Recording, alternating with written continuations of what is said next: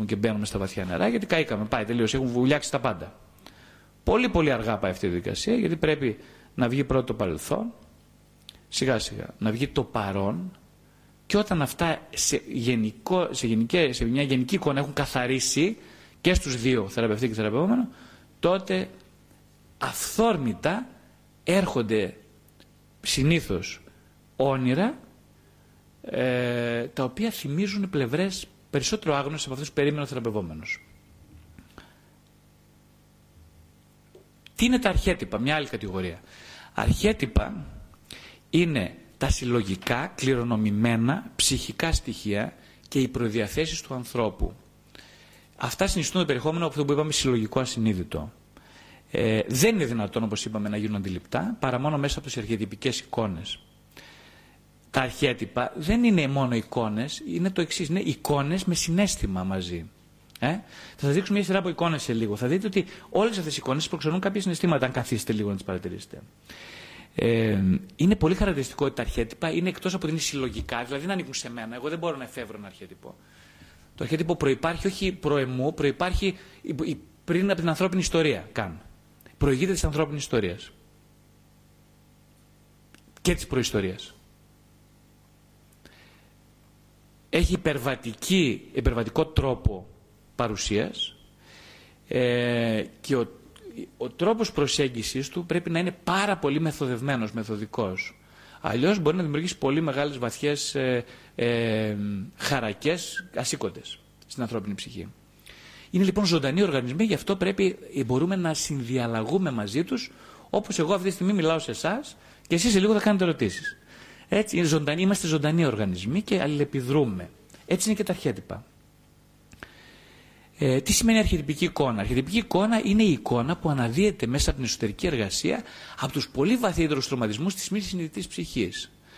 Ε, είναι, οι αρχιτυπικές εικόνες είναι οι βάσεις όλων των θρησκειών, των θρύλων και των παραμυθιών. Οι αρχιτυπικέ εικόνες, όπως είπα, αναδύονται κατά τη διάρκεια της ψυχοθεραπείας σε βάθος, μιας έντονης βιωματικής εμπειρίας. Ο καθένας έχει, φαντάζομαι, τέτοιες βιωματικέ εμπειρίες στη ζωή του, την προσωπική και ή μιας μεγάλης ψυχικής ή διανοητικής διαταραχής. Σε πολλές περιπτώσεις ψυχώσεων ή ε, οριακών διαταραχών ε, οι ασθενείς αναφέρουν ε, συναντήσεις με αρχιτυπικές εικόνες που ποτέ δεν τις επινόησαν, ποτέ δεν τις σκέφτηκαν, δεν είχαν καμία εμπειρία στη ζωή τους, αλλά τους παρουσιάστηκε.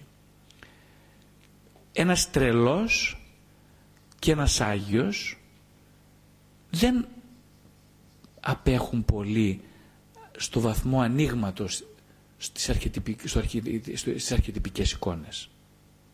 Και οι δύο έχουν υπερβεί κατά πολύ την περσόνα, ο ένας ασυνείδητα, ο άλλος συνειδητά. Και μπάζουν από παντού. Μπάζουν από παντού. Και ο Άγιος και ο τρελός. Υπάρχει βέβαια τεράστια διαφορά ανάμεσα στους δύο. Ε, και όλα αυτά γιατί η συνάντηση με τη μια αρχιτυπική εικόνα έχει καταλητικότατη επίδραση στο εγώ. Μπορεί να αλλάξει τη ζωή σου, να μεταμορφώσεις τελείως και τη μέχρι αντίληψη που έχει μέχρι για τη ζωή, το νόημα, για τον κόσμο, για τις σχέσεις, για τη γυναίκα σου, για τον άντρα σου, για τα πάντα όλα. Ε, είναι μια συνάντηση. Ο Απόστολος Παύλος συναντήθηκε με, μια, με, το, με ένα αρχιτυπική εικόνα, το Χριστό, ε, στον δρόμο προς τη Δαμασκό. Και φυσικά έμεινε για τρεις μέρες τυφλός, και η ζωή του άλλαξε από τη μία μέρα στην άλλη. Αυτό μπορεί να είναι μια συνάντηση, μια αρχετυπική εικόνα. Βέβαια στην εμπιστευτή του Αποστόλου Παύλου υπήρχε η ετοιμότητα για να το χτυπήσει το ρεύμα 220.000 βόλτ στο κεφάλι, ας πούμε, και να ζήσει. Με συνέπειες όμως, γιατί μετά η ζωή του ήταν μαρτυρική. Ε, υπάρχουν λοιπόν, όπως λέει ο Γιούγκ, παραλληλισμοί ανάμεσα στις μη συνειδητές εικόνες που εμφανίζονται στα όνειρα, τις οραματικές εμπειρίες και τα συμπατικά μοτίβα, σε όλες τις θρησκείες, τις μυθολογίες όλων των εποχών και όλων των λαών. Που σημαίνει ότι η αρχιετυπική εικόνα είναι κάτι που υπερβαίνει τον χώρο, τον χρόνο και την προσωπική συνειδητότητα. Ο αριθμός και η ποικιλία τους είναι τεράστιος. Θα αναφέρουμε μόνο τέσσερις ε, αρχιετυπικές εικόνες, πολύ σημαντικές. Είναι η Μεγάλη Μητέρα, είναι ο πνευματικός πατέρας,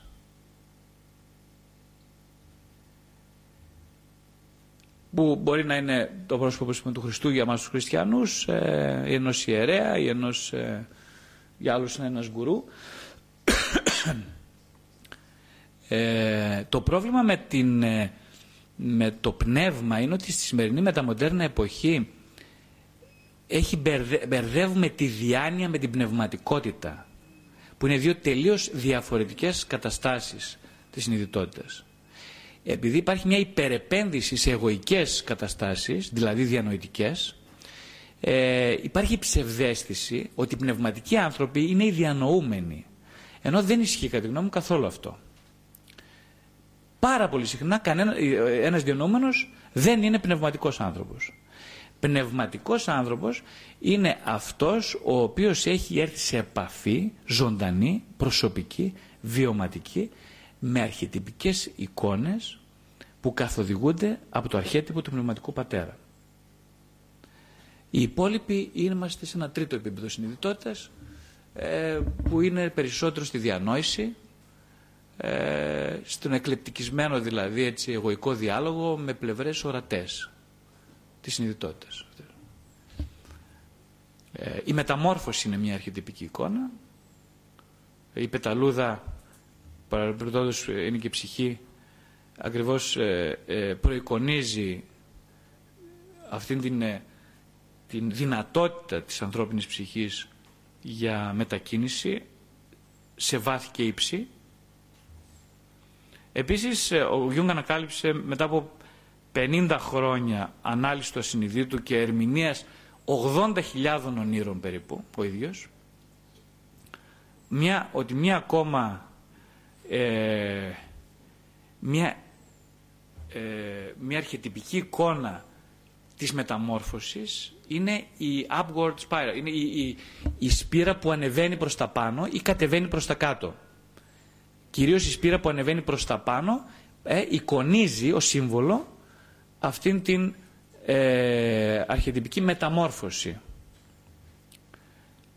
Στις δικές μεταμόρφωσης του Σωτήρα είναι μια άλλη εικόνα, ε, έτσι, ε, που πάλι προεικονίζει την, την, ε, αυτή την, το αρχέτυπο της μεταμόρφωσης.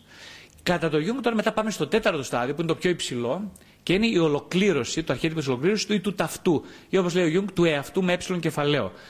Α, ε, η ολοκλήρωση λοιπόν πάντα συμβολίζεται σε όλους τους λαούς όλων των αιώνων με συγκεκριμένους τρόπους. Αυτοί οι τρόποι είναι το, ο κύκλος, είναι η... να το έχω. Ναι, είναι η, η μαντάλα, είναι και ο σταυρός. Ο σταυρός, όπως έχουμε πει, είναι ο κάθε, η, η συνάντηση του οριζόντιου με το κάθετο άξονα που συμβολίζει ακριβώς αυτήν την ε,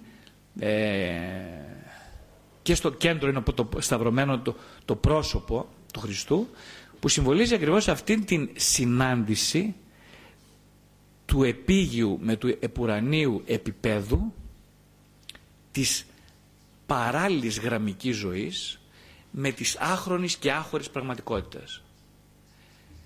Ε, αυτή η συνάντηση στο κέντρο με το πρόσωπο του κεφάλι του Χριστού είναι η συνάντηση ε, όλων των αντιθέτων σε μία ε, ενότητα που υπερβαίνει κάθε σύγκρουση. Και γι' αυτό ακριβώς όταν λέμε τη λέξη αγάπη, ενώ στο μυαλό μας πάνε 100 δισεκατομμύρια πράγματα εκτός από αυτό που είναι η αγάπη, η αγάπη είναι ακριβώς, ταυτίζεται με το ταυτό και την ολοκλήρωση. Για ποιο λόγο; Γιατί όπως και στην ολοκλήρωση, έτσι και στην αγάπη, στο κέντρο υπάρχει η άρση των συγκρούσεων. Ε; Αν δείτε και στο Ευαγγέλιο και όλη η, η, Αγία, η, η Αγία Γραφή, κυρίως η Κοινή Διαθήκη, τι είναι στην πραγματικότητα; Είναι μια συμπερίληψη όλων των συγκρούσεων σε μια βασική ενότητα. Δεν υπάρχει κάποιος που δεν μπορεί να συγχωρεθεί για παράδειγμα. Ε; Δεν υπάρχει κάποιος που να μην συγχωρείται. Ενώ εμείς δεν συγχωρούμε, λέμε δεν είσαι καλή, αρκετά καλός, δεν σε συγχωρώ. Πρέπει να είσαι καλός. Η καλοσύνη και η ηθική τελείωση δεν συμβαδίζουν με τη συγχωρετικότητα της ολοκλήρωσης. Όλα χωράνε μέσα στο κέντρο του σταυρού. Τα πάντα. Αυτό ακριβώς λοιπόν οι, οι, οι δύο άξονες συμβολίζουν στη δική μας, όχι μόνο στη δική μας, αλλά γενικότερα συμβολίζουν την, ε, την, ε, ε, το, το, το, το ολοκληρωμένο αρχέτυπο. Και το πρόσωπο του Χριστού ως πρόσωπο πια, ως αρχιτυπική εικόνα, συμβολίζει πάλι ακριβώς αυτή τη σύνθεση. Την σύνθεση όλων των δυνατοτήτων της ασυνείδητης ανθρώπινης ψυχής σε ένα πρόσωπο το οποίο λέει εγώ είμαι η αλήθεια, η ζωή και η Ανάσταση. Προσέξτε, αυτό είναι το πιο συγκλονιστικό για μένα στην ιστορία. Ένα πρόσωπο λέει εγώ. Εγώ είμαι η αλήθεια. Δεν έχει ποτέ υποθεί αυτή η φράση, ούτε ποτέ φυσικά θα υποθεί, σε όλη την ιστορία της ανθρωπότητας, το εγώ είμαι η αλήθεια. Γιατί ποτέ ένα εγώ δεν μπορεί να ταυτιστεί και να αναγνωριστεί ως αλήθεια. Ποτέ. Παρά μόνο σε αυτή την περίπτωση. Γιατί, Γιατί ακριβώς έχει επίγνωση ότι ο ίδιος είναι το σύμβολο, της, το αρχέτυπο της ολοκλήρωσης. Ε, η σκιά τώρα είναι κάτι το οποίο είναι πολύ σημαντικό στο γάμο και παρεμβαίνει συνέχεια μέσα στην, ε, στην, στις σχέσεις του γάμου. Μπορούμε να φτιάξουμε, να διαλύσουμε μια σχέση, συντροφική σχέση, ανάλογα με το πώς συνειδητά αντιλαμβανόμαστε τη σημασία, τη σημασία της επίδρασης της σκιάς. Οι άνθρωποι συνήθως μπαίνουν, όπως έχουμε πει πολλές φορές, μέσα στο γάμο και λένε Τι ωραία, βρήκα τη γυναίκα των ονείρων μου, θα σηκώσει τη σκιά μου. Γιατί αυτό λέμε όλοι. Δεν μπαίνουμε δηλαδή στο γάμο γιατί να σηκώσουμε εμείς τη σκιά του άλλου. Δεν, αν δεν θα παντρευόμαστε, κανένας δεν παντρευόταν ποτέ. Αν το ξέρουμε ότι αυτό θα συμβεί, γιατί αυτό συμβαίνει. Και αυτό δηλαδή.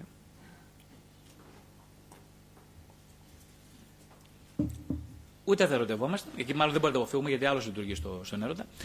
Αλλά δεν θα παντρευόμασταν. Δηλαδή, εγώ θα ερωτευτώ, θα κάνω 32.000 σχέσεις, αλλά δεν θα παντρευτώ. Αλλά το πρόβλημα είναι ότι οι άνθρωποι, δόξα τω Θεώ, δεν ξέρουν τίποτα. Δόξα τω Θεώ. Και επειδή δεν ξέρουν τίποτα, ε, παντρεύονται. Παντρεύονται δηλαδή στην άγνοια. Γιατί συνήθω, άμα γνωρίζεις, να παντρεύεις, τρελάθηκες μου. Ε, οπότε παντρεύονται και μπαίνοντας λοιπόν στο γάμο, τι κάνεις μετά, λες τώρα, Α, τι ωραία, βρήκα εγώ τη γυναίκα, θα με σηκώσει αυτή. Εγώ ζυγίζω 500 κιλά, εκείνη είναι 500, θα σηκώσει άλλα 500, χίλια. Άκου τώρα. Την καημένη τη γυναίκα την κάναμε και Ε, και λέμε τώρα, εμείς τώρα ξεχνάμε τελείως ότι πρέπει να συμβαστούμε πράγματα ενοχλητικά, ιδιαστικά, ανυπόφορα. Ξέρω, γυναίκα, αυτή είναι η γυναίκα των ονείρων μου, δεν είναι; Αφού είναι των ονείρων μου, τελείωσε. Είναι εθέρια ύπαρξη. Πετάει ψηλά. Ήπταται. Άρα τι να σηκώσω εγώ, αφού ύπταται. Ε, σιγά σιγά λοιπόν ο άντρας, ο άντρας και η γυναίκα προσπαθούν να, να πάρουν στην αγκαλιά κάποιον άλλον να τον. Ε, γιατί, γιατί λένε για τον σε παίρνω αγκαλιά για να με σηκώσει εσύ. Ε, αυτό δεν γίνεται, το ξέρετε και δεν χρειάζεται να βλέπει γελάτε κιόλας. Που σημαίνει ότι το ξέρετε καλά αυτό που λέω. Παίρνεις λοιπόν στην αγκαλιά κάποιον γιατί, όχι για να το σηκώσει εσύ, για να σε σηκώσει. Άκου παράδοξο πράγματα. Ε, το μόνο που μπορεί και πρέπει να σηκώσει όμω είναι τη σκιά σου. Τίποτα άλλο δεν θα σηκώσεις. Και ο λόγος που παντρεύτηκες, ας πούμε, είναι ακριβώς αυτό, για να ανακαλύψεις τι σκιώδει σου πλευρέ στο πρόσωπο της συζύγου. Αυτό ισχύει φυσικά και την αντίπαλη. Για μην, μην τα ξαναλέω δεύτερη φορά, ισχύουν και από την αντίστροφη, παιδί, ε, έτσι. Μην, οι γυναίκες μην επαναπάβεστε.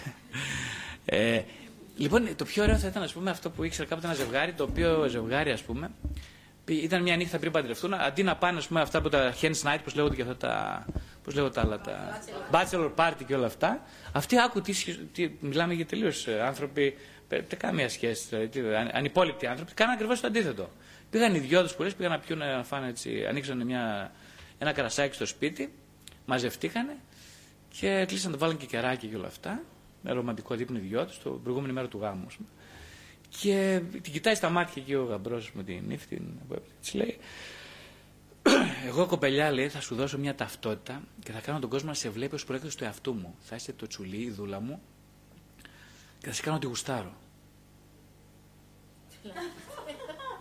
Το κοιτάει γίνει στα μάτια, του δίνει ένα φυλάκι και του λέει και εγώ αγάπη μου θα είμαι γλυκιά και υποτακτική, όμως κατά βάθος εγώ θα ελέγχω τα πράγματα.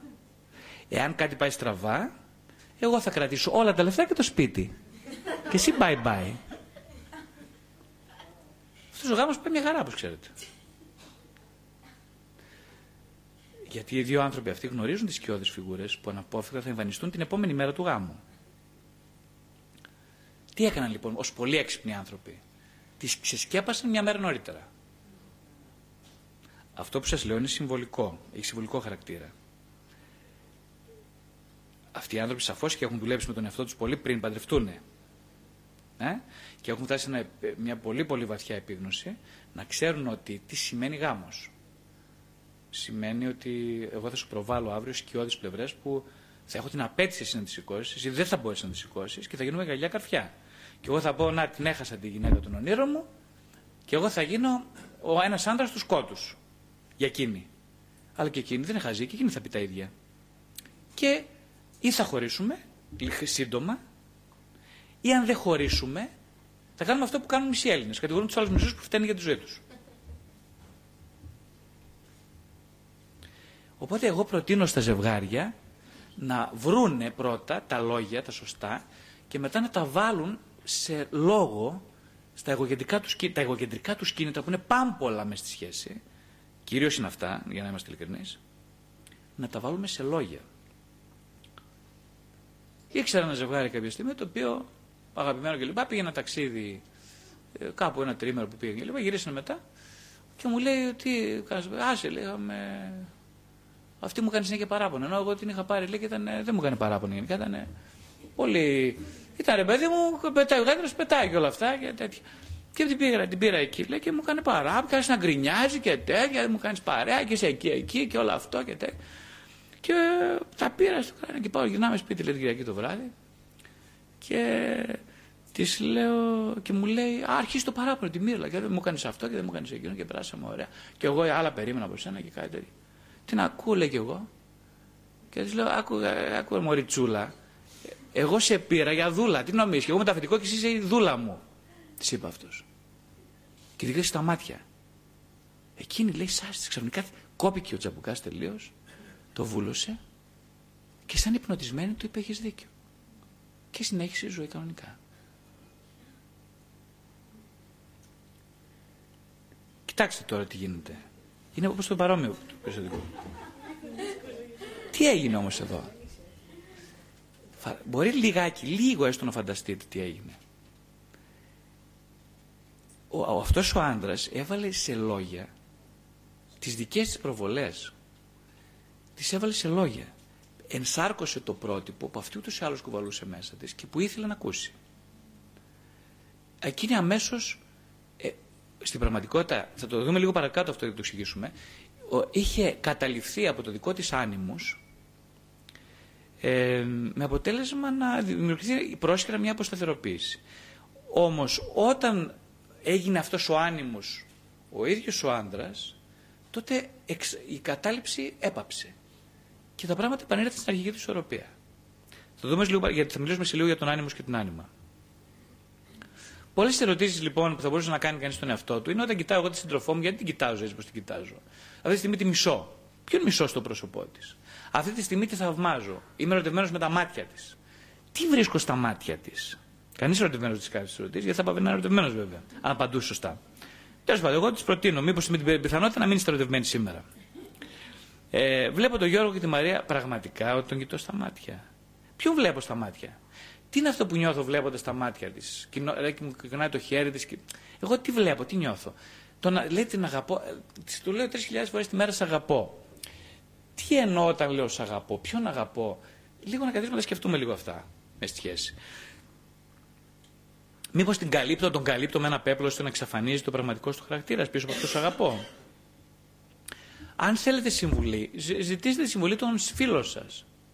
Δηλαδή είναι πιο, λίγο πιο μακριά, λίγο σε απόσταση και μπορεί να. Δηλαδή, πώς, εγώ, ας πούμε, τι, τι, τι ρωτήθηκα στην ε, Μαρία Ρεκώστα, ρωτάει μου ο Γιάννης. Τι ρωτή, για πες μου λίγο, τι, που, τι, ε, είναι τόσο όμορφη, τη βλέπω εγώ. Άντε ρε τη σαβούρα που την ερωτεύτηκε, ας πούμε. Εγώ τη βλέπω όμορφη, τι μπορεί να βλέπω. Ε, και μπαίνουμε σε μια κουβεντούλα εκεί, ή θα βγάλει τα μάτια σε δύο φίλοι, ή θα, τα, ή θα πάρεις κάτι, θα τζιμπήσει στο τέλος. Ε, ναι, γιατί κάπως έτσι είναι δηλαδή τα πράγματα. Όταν ε, φιλιέσαι με κάποιον ε, και στο πάθος του ερωτά του, να έτσι φιλιούνται δύο άνθρωποι που ε, είναι σκεπασμένοι μια κουκούλα. Α, βλέπετε, αυτή, αυτή όμως είναι λίγο αποθητική, δεν είναι αυτή η εικόνα. Αυτό γίνεται. 99,9% σε όλες τις ερωτικές σημαντικές σχέσεις. Ε, λοιπόν το εγώ μας όντως συνειδητά συνάπτει σχέση με το εγώ των άλλων. Δηλαδή, εγώ ερωτεύτηκα τη Μαρία και λέω τι ερωτεύτηκα, ερωτεύτηκα τη Μαρία γιατί κάνει ωραία κουλουράκια, ας πούμε. Νομίζω ότι ξέρω γιατί ερωτεύτηκα. Ε, στην, στην πραγματικότητα όμως, σε μια ενδοψυχική πραγματικότητα, οι ερωτικές σχέσεις συνάπτονται από τα μη συνειδητοποιημένα στοιχεία του αντίθετου φύλου μέσα στην ψυχή μας. Είναι αυτό που λέμε την άνοιμα και τον άνιμους. Άνιμους, στην πλευρά της γυναίκας τώρα πάμε, είναι η εσωτερικευμένη εμπειρία της γυναίκας από την επαφή της με το αρσενικό στοιχείο.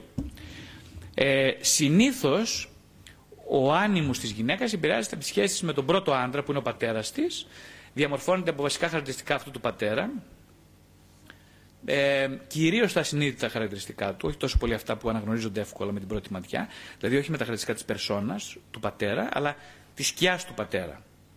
Αυτό σημαίνει σε όλες τις περιπτώσεις. Ε, και φυσικά από τον πολιτισμό, από την εκπαίδευση που έλαβε και από τη σχέση με τους άλλους άντρες, βασικούς άντρες, στην πρώιμη, στην πρώιμη της εκπαίδευση. Ο άνιμο είναι μια ενδοψυχική, όπως είπαμε, παρουσία ε, που εικονοποιεί τον εσωτερικό άντρα και αντιπροσωπεύει το ρεαλισμό της γυναίκας, τις ικανότητές της, δηλαδή την αποτελεσματικότητά της, την εσωτερική της δύναμη, την ικανότητά της να εστιάζει την ενέργειά της και να υλοποιεί τις επιθυμίες της στον κόσμο.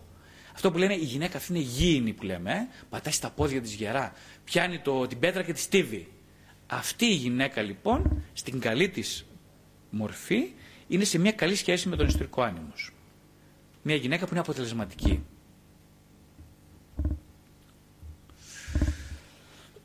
Αντίθετα με τον άντρα, στην περίπτωση της γυναίκας, ο άνιμος εκφράζεται ε, πολύ πιο σπάνια ως ερωτική φαντασίωση. Ενώ αντίθετα η άνιμα εκφράζεται πολύ συχνά ως μια ε, φαντασίωση ερωτική.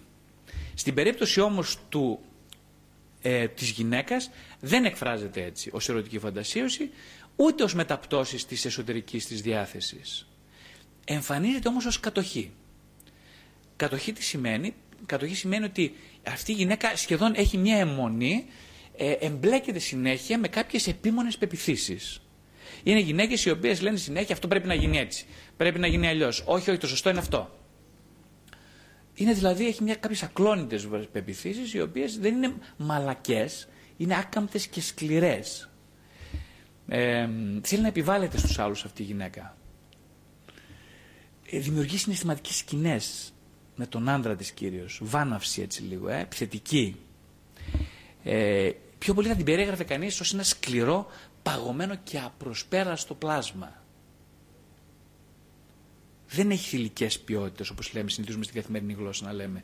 Ε, είναι σκληρή, έτσι, έτσι λίγο ε, too much γίνει, ας πούμε ε, επικρατεί αυτό το χαρακτηριστικό στην προσωπικότητά της. Άλλε φορές ο άνεμος την κατέχει ως και παραλύει το συνέστημά της. Αισθάνεται μια βαθιά έλλειψη αυτοπεποίθησης αυτή η γυναίκα. Ε, Πολλές φορές αυτή η γυναίκα θα την ακούτε να λέει ότι εγώ το μόνο που ζητώ είναι η αγάπη. Αλλά να, κανείς δεν με αγαπά. Αφού δεν με αγαπά ο Γιάννης, δεν πρόκειται να με αγαπήσει κανένας. Λέει. Είναι μια άλλη κατοχή του άνεμου αυτή.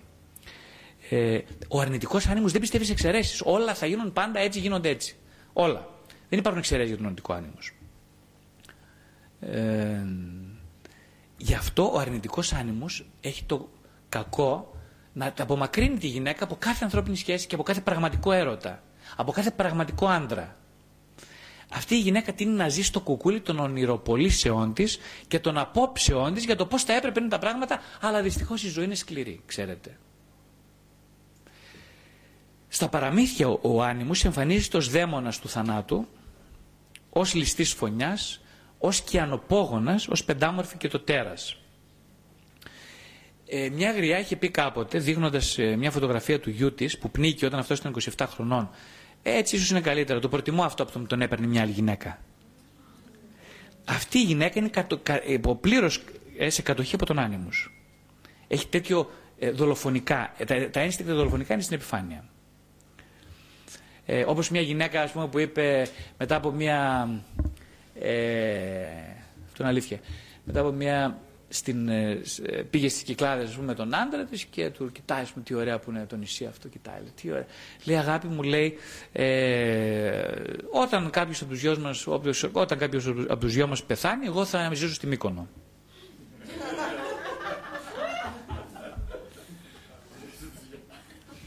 ε, ο αρνητικός άνιμος λοιπόν παρουσιάζεται με τη μορφή του δαίμονα, του, του, του χάρου, με τη μορφή του ληστή, του εισβολέα,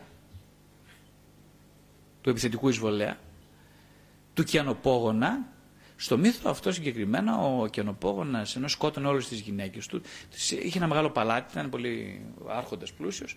Και κάποια στιγμή όμως είπε στην τελευταία αυτή τη σύζυγο, τη συγκεκριμένη, λέει: ε, Μπορείς να ανοίξεις όλες τις πόρτες εκτός από μία.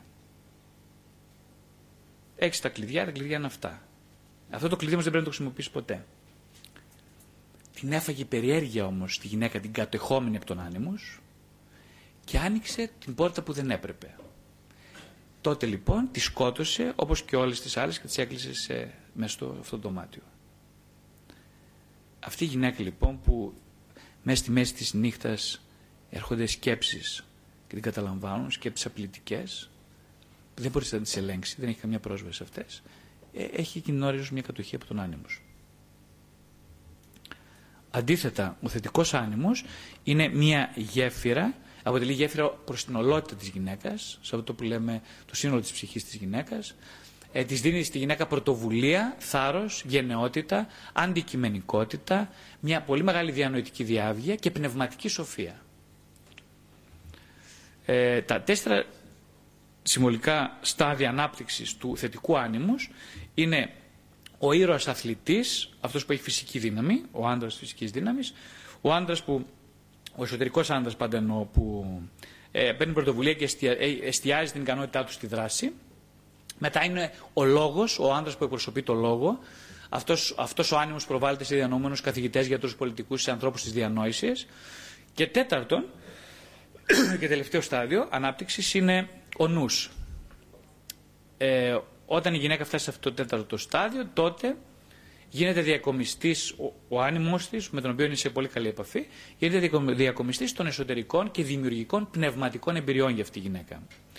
Ε, η ύπαρξη της γυναίκας αποκτά πια υποκειμενικό νόημα, δεν στέκεται στην καθολικότητα και τη γενίκευση των άσχετων σκέψεων της καθημερινότητας, αλλά υπερβαίνει το επίπεδο της ευθύγραμμης ε, ζωής και ε, συνεργάζεται πια με άλλες σφαίρες αυτή η γυναίκα. Γίνεται ακριβώς, είναι ανοιχτή στις εμπνεύσεις του ασυνειδήτου. Έτσι, πολλές φορές ακριβώς μια γυναίκα, ε, ο άνεμος κρατάει τον καθρέφτη μπροστά στη γυναίκα για να δει το πρόσωπό της στην παρούσα φάση της εξατομίκευσης. Ε, πολλές φορές είναι αυτό που είπαμε πριν, ότι ένας αρνητικός άνεμος ε, είναι ένας ανύπαρκτος εραστής, ο οποίος παίρνει τη θέση των υπαρκτών εραστών από τη ζωή της. Ε, είναι ένας αθλητικός ε, στιβαρός άντρας. Όπως και σε αυτή την περίπτωση, ένας ορμητικός άντρας ο οποίος ε, δεν έχει τίποτα θηλυκό πάνω του, είναι όλα αρσενικά. Είναι ο πνευματικός αυτός άνδρας και για, τον, ε, για, για την κυρία Ζωή είναι ο Μεμαράκης. Ε, ο άνιμος λοιπόν, τι, τι ζητάει η γυναίκα από τον άνιμος, αυτά που ζητάει από τον άντρα που είναι ερωτευμένη μαζί του, ε; Αυτή, όταν, δεν, όταν λοιπόν είναι ερωτευμένη με έναν άντρα, τι ζητά από αυτόν; Γιατί ζητά από τον άνιμο.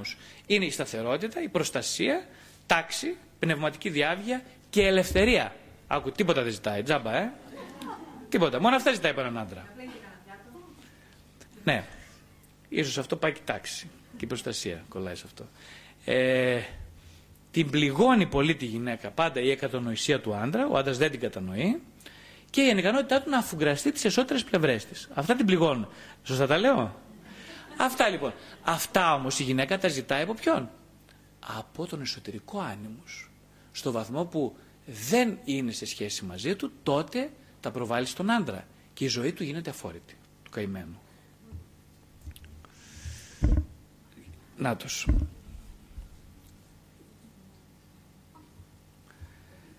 Τώρα πάμε στον άντρα που τον αφήσαμε. Ο άντρας λοιπόν το βασικό του πρόβλημα σχέση με τη γυναίκα είναι ότι είναι δυστυχώς αδιαφοροποίητος αυτογνωστικά. Τι σημαίνει αυτό, ότι τον έχει πάρει στο λαιμό του ο ορθολογισμός και η ανάγκη του για υπερεπίδοση και αποτελεσματικότητα. Έτσι, ο, δηλαδή τον έχει καταπιεί η ανάγκη του να, επειδή δεν είναι σε επαφή με τη θηλυκή του πλευρά, να υπερελέγχει την αρσενική. Και της αρσενικής περσόνας τα βασικά χαρακτηριστικά είναι η επίδοση, η αποτελεσματικότητα, ο ορθολογισμός. Αν τα πάει καλά σε αυτά, νομίζει ότι βρήκε, έπιασε την καλή τύχη ο άντρας. Έλατε που δεν την έπιασε όμως, αυτό είναι, θέλω να δείξουμε τώρα. Ε, αυτό όμως δεν είναι μόνο το πρόβλημα του άντρα, είναι μιας κοινωνίας μετανοητερική η οποία έχει δώσει τεράστια βάση στον ορθολογισμό, με αποτέλεσμα τα αισθήματα και οι σχέσεις να είναι κατώτερες λειτουργίες στην κοινωνία μας. Ε, η, αγάπη, η λέξη αγάπη στα σανσκριτικά έχει 96 μορφές. Ε, βρίσκουμε 96 λέξεις στα σανσκριτικά που να εκπροσωπούν τη λέξη της αγάπης. Στα αρχαία περσικά υπάρχουν 80 λέξεις για την αγάπη. Στα ελληνικά 3 και στα αγγλικά μόνο μία στην πιο παγκόσμια γλώσσα της δυτικής διανόησης υπάρχει μόνο μία λέξη, love. Αυτό σημαίνει πάρα πολύ πρακτικά ότι φοβερά έχουμε υποτιμήσει τη γλώσσα των σχέσεων. Οι Εσκιμόοι για τη λέξη χιόνι έχουν 30 λέξεις. Αν είχαμε εμείς 30 λέξεις για τη λέξη σχέσεις, η ζωή μας θα ήταν τελείως διαφορετική. Τα διαζύγια εξαιρετικά λιγότερα οι σχέσεις μας πολύ πιο βατές και ήρεμες. Αλλά έχουμε τρεις, μη, δύο, μία. Τέτοια φτώχεια. Το λεξιλόγιο δηλώνει πάρα πολλά για την ένταση και για την προσοχή που δίνουμε στις ασυνείδητες πλευρές του εαυτού.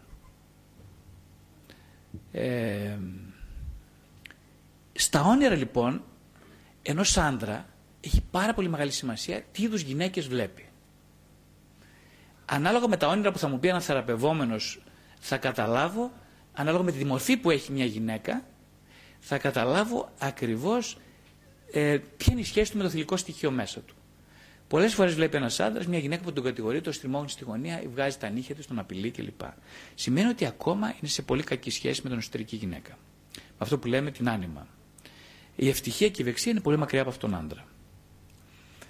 Ε, οπότε το κάλεσμα του άντρα στην ψυχοθεραπεία είναι κυρίως να μετακομίσει από την εφελώδη και ασαφή στάση που έχει απέναντι στο θηλυκό στοιχείο, στη βίωση του θηλυκού στοιχείου εντός του και στη διαφοροποίησή του. Θα δούμε τι λέω ότι είναι η διαφοροποίηση. Οι θηλυκές μορφές στη ζωή του άντρα είναι οι εξής. Η μητέρα, που είναι η φυσική του μητέρα, το σύμπλεγμα της μητέρας, που θα το πούμε είναι το πιο σημαντικό, το αρχέτυπο της μητέρας, η αδερφή, η φυσική του ενόδερφη, η άνοιμα, η σύζυγος, η κόρη, η σοφία, η ετέρα, η φιλία και η θηλυκότητα στις ομοερωτικές σχέσεις. Λοιπόν, να προσπαθήσουμε να... Δεν έχουμε χρόνο, αλλά θα το πιέσουμε λιγάκι. Η μητέρα. Η μητέρα είναι η φυσική μητέρα, αυτή που ξέρετε είναι μια καταπληκτική γυναίκα σε όλους μας, η οποία έχει μια συγκεκριμένη ιδιοσυγκρασία, αρετές και λατώματα, καθορίζει την εικόνα που έχει ο άντρας για τις γυναίκες. Είναι προσωπική σάρ, σάρκινη και ανθρώπινη, έχει κρέας δηλαδή και είναι συγκεκριμένη. Τη λένε Μαρία Τούλα Φωτεινή. Έτσι είναι συγκεκριμένη. Προσέξτε, είναι πολύ, πολύ σημαντικό αυτό που σας λέω. Και ιδιαίτερα για τους άντρες. Δεν είναι μια εθεριοπτασία, είναι συγκεκριμένη. Έχει σάρκα και οστά. Είναι πλάσμα έξω από εμά, το βλέπουμε απέναντι, το πιάνουμε. Δεν είναι εντός μας. Τώρα ερχόμαστε όμως στο σύμπραγμα της μητέρας που δεν είναι εκτός μας, είναι εντός μας μόνο. Είναι, δεν είναι μια, η μαμά μας, είναι μια εσωτερική παρουσία. Είναι όμως η έμφυτη τάση για παλιδρόμηση στον άντρα, είναι ο, όταν ο άνδρας έχει μια τάση για ενδοτικότητα που δεν θέλει να αναλάβει τις ευθύνες της ενήλικης ζωής του, που είναι αποθαρρυμένος, που έχει μπουχτίσει και παραλύει, που και παραλύει με, το, με την καθημερινότητα, που θέλει να κουρνιάσει την αγκαλιά της φυσικής του μητέρας, αυτός ο άνδρας πάσχει από το σύμπλεγμα της μητέρας. Δεν πάσχει, προσέξτε, από τη φυσική του μητέρα, η οποία μπορεί να τον καταδυναστεύει,